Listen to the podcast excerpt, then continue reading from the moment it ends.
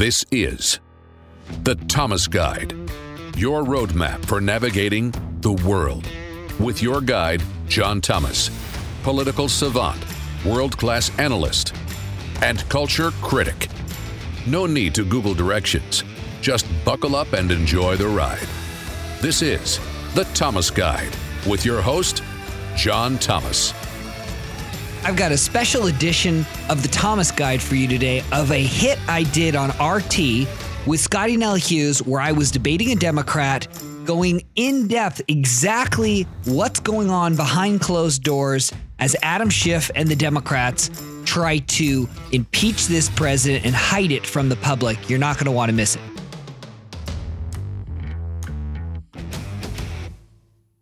Welcome back to the Thomas Guide. I'm John Thomas, your political strategist. As I've said on this week's podcast, I'm actually in DC on a work trip and New York for the balance of the week. And I'm doing media hits out here on the East Coast. And I did a hit earlier today on RT with the host, Scottie Nell Hughes, who you may remember she was one of the lead, uh, she was one of the lead Trump commentators or pro Trump commentators in early, early days on CNN. And then she left. She anchors a news show. It's a headline news show on RT.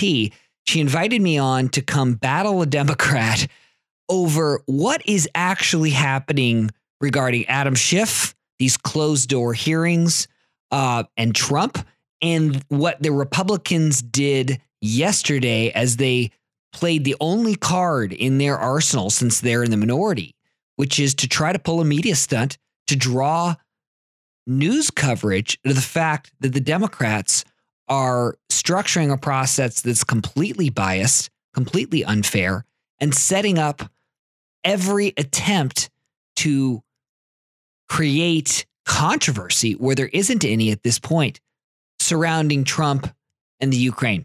So here's the clip. I'm going to play it in its entirety. That's going to be the episode for today.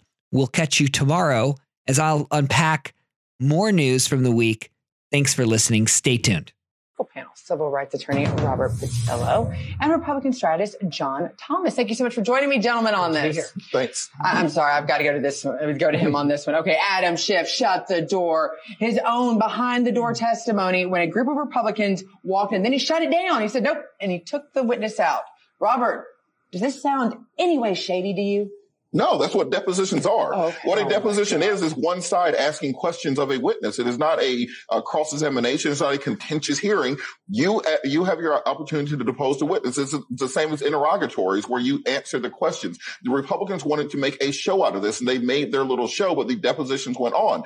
The questions need to be answered. The, we do not need political grandstanding, which is what the Republicans try to do today. But doesn't a witness in any deposition get an attorney at least to be in there? Was there anybody that's in there exactly. representing the him? point of a deposition is to have your counsel on your side to discredit the, the the traps, the leading questions, the unfairness of the process. And Schiff is doing this all behind closed door because of one thing: the key piece of evidence Trump oh, transparently released, which was the transcript on day one. There is no there there, and so Schiff is trying to cherry pick quotes out of context, trying to ambush Trump officials and trying to make this into something that it's not. It's not transparent. It's not fair. And honestly, it's a witch hunt at this point. Well, and that's what President Trump has said. But then to, back to the depositions. In a deposition, don't you also have the questions ahead of time, which are going to be asked? Are these witnesses being given the questions ahead of time to prepare their answers? They have- we, we don't know the inner workings whether or not those questions were provided. If they can have their own independent counsel, but but, But the fact but that we idea- don't know that speaks to the flaw of the process. Well, well, this no, should it- be it- a transparent process so the American public,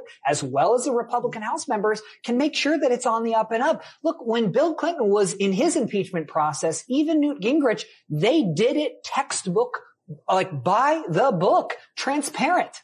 Not this. Well, let, us understand this is the impeachment inquiry before the formal House vote, so we haven't gotten to that phase yet. there's no So- impeachment. well, not yet. This is the information gathering portion where they will find out if they're going to do a formal House vote to start the impeachment inquiry. Let's understand that none of this is necessary. The president already released a transcript of him uh, committing the crime which he's accused of. The president's chief of staff has already admitted that there was a quid pro quo. The president's attorney, Rudy Giuliani, has already admitted the things that they have been accused of. They don't need the whistleblower documents. They don't need the additional testimony, not to mention the fact that the president uh, violated a federal statute in a press conference on the White House so, lawns when he asked Ukraine so, and China so, for more help. So instead of doing all this, you know, behind closed door BS. Why don't they just vote on impeachment, kick it to the Senate and let them do it? Instead, what's going to happen is they're going to have all of this testimony of which the Senate isn't even aware of. If they all of a sudden decide to vote on impeachment, it gets kicked to the Senate and all these senators have no idea what testimony was said, what, what, it's, it's becoming a joke. Well, but I think to John's point. We are hearing bits and pieces that are being leaked out. We don't know if it's authentic or not from behind the doors, especially about Ambassador Taylor. Why is that being allowed? Why isn't even before the Republicans got in? Why isn't all of the leaks being sealed? I, I agree with you on that. I, I, think that this information should be kept. I think that leakers in this situation should be prosecuted. This information needs to be kept uh, kept within the committees. And then once the formal hearing is uh, takes place, once the testimony is presented to the Congress, that's when we will have a vote on all the information. What we cannot have is Republicans obfuscating, trying to obstruct this uh, this hearing from going forward. And what Republicans did wrong in 1998 with the Clinton impeachment is not make it a transparent process where the the American people understood exactly what the charges against the president were for, why they were voting on this impeachment. And because of it, there was never over 30% public support for it. Democrats are trying to gather all the information. They have enough now for impeachment. They're just gilding the lily to make sure they have public support. Latest polls show 52% of the American people supporting impeachment and removal. So the Democrats are just covering all of their bases to make sure that there's no controversy going forward. Okay. So they've got 52% supposedly of, of the support of it from the public. If they've got all the evidence they need, then why not just do right. it? If you've got it, enough that you've got right now to make this transparent, do it. Because uh, do you think this is really helping the case the Democrats have right now against Trump when everything you're hearing all of these other sort of circuses, sideshows happening? The president's already admitted to everything that he's been accused of. Now we're just now the Democrats are simply getting more testimony, bringing in more witnesses, making sure that the American people are fully informed as to the basis of this impeachment. So it cannot yeah, be seen the as thing is, though, they're not making sure Americans are fully informed because if that were the case, they'd invite the press in. The stunt that the Republicans did was the only card they had to play.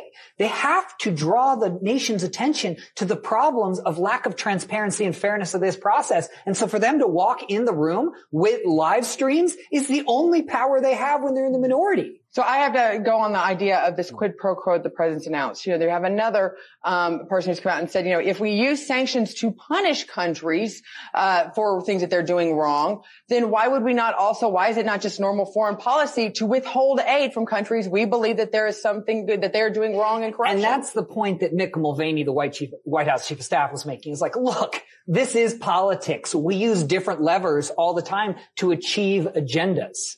That's what we do. So really there is no difference between using a purse string as, as a, as a lever or a sanction as a lever. That's correct. And, and do you agree with that or what is your contention on it? The contention is that it's a personal issue. If we're doing it for a national issue, a national security issue, something for the good of the nation, Fine. No problem. That is absolutely appropriate. If you're doing it to investigate your political rival, to get dirt on your chief political rival's son, to get the server against the de- Democratic Party that this witch hunt that you've been on since 2016, uh, to try to discredit Russia, a Russia investigation. If that's the reason you're doing it, that's where you run into constitutional issues, not when it's standard foreign policy. Would we be in this position if Joe Biden was not running for vice president or running for president? I, I think. Do you think we still would have been investigating it? I, I think we still would be because like him asking you Ukraine to investigate the server, that's against the Democratic Party. That is something will be used regardless of who the Democratic nominee is. So you will still be in this issue. If he hadn't just simply said it on the phone, we might not have gotten here so fast, but, what, we would have eventually gotten here. But what does it say about the investigation when our president has to go to another country yeah. to ask them to do an investigation? I know. Because we're missing those kind of loopholes. What does that say about our own yeah, investigation? Right. I mean, this thing should happened? have been already wrapped up. And but it should have, and the president felt that more had to be done. Uh, look, it's it's sad that we're already at this point. Well, we're still uh, at this but, point. It's not that yeah. at this point. We've been at but, this point. But the way, also the way I look at it is, look, the Democrats were going to impeach this president if he stepped on a, an ant on the sidewalk. So this is the latest cause du jour. And I just wish they were transparent and fair in the process. Hey, they, but three hours before the president was actually sworn into office, they already had the leaders that, that this is That's already right. looking into impeachment. But, but the difference is that it, Nancy Pelosi held off until the president brazenly violated federal statute and brazenly made them impeach him, frankly, by his actions after the Ukraine call. Well, they, I, they had a, they had members of the House that were already bringing articles of impeachment months ago before this, this ever happened. This is just a sham. Well, but it's not a sham to have both of you on. Thank you so much, Robert and John, for joining us. My pleasure. Thanks, Scottie. I hope you enjoyed that interview I did on RT. As you can see, the Democrats don't have any plausible and rational explanation for what's going on because it is so blatantly obvious at this point that this is an absolute sham and done as a a way to create a circus, try to move public opinion with fake facts, uh, cherry picked quotes, and trying to ambush different Trump administration officials. This is an absolute outrage. Well, thanks again for listening to this episode of the Thomas Guide. Of course, you can find me at the Thomas Guide on Twitter, or you can search my name, John Thomas, on Facebook. You can also go to thetguide.com and find all of our episodes listed there. Thanks so much. We'll catch you again tomorrow.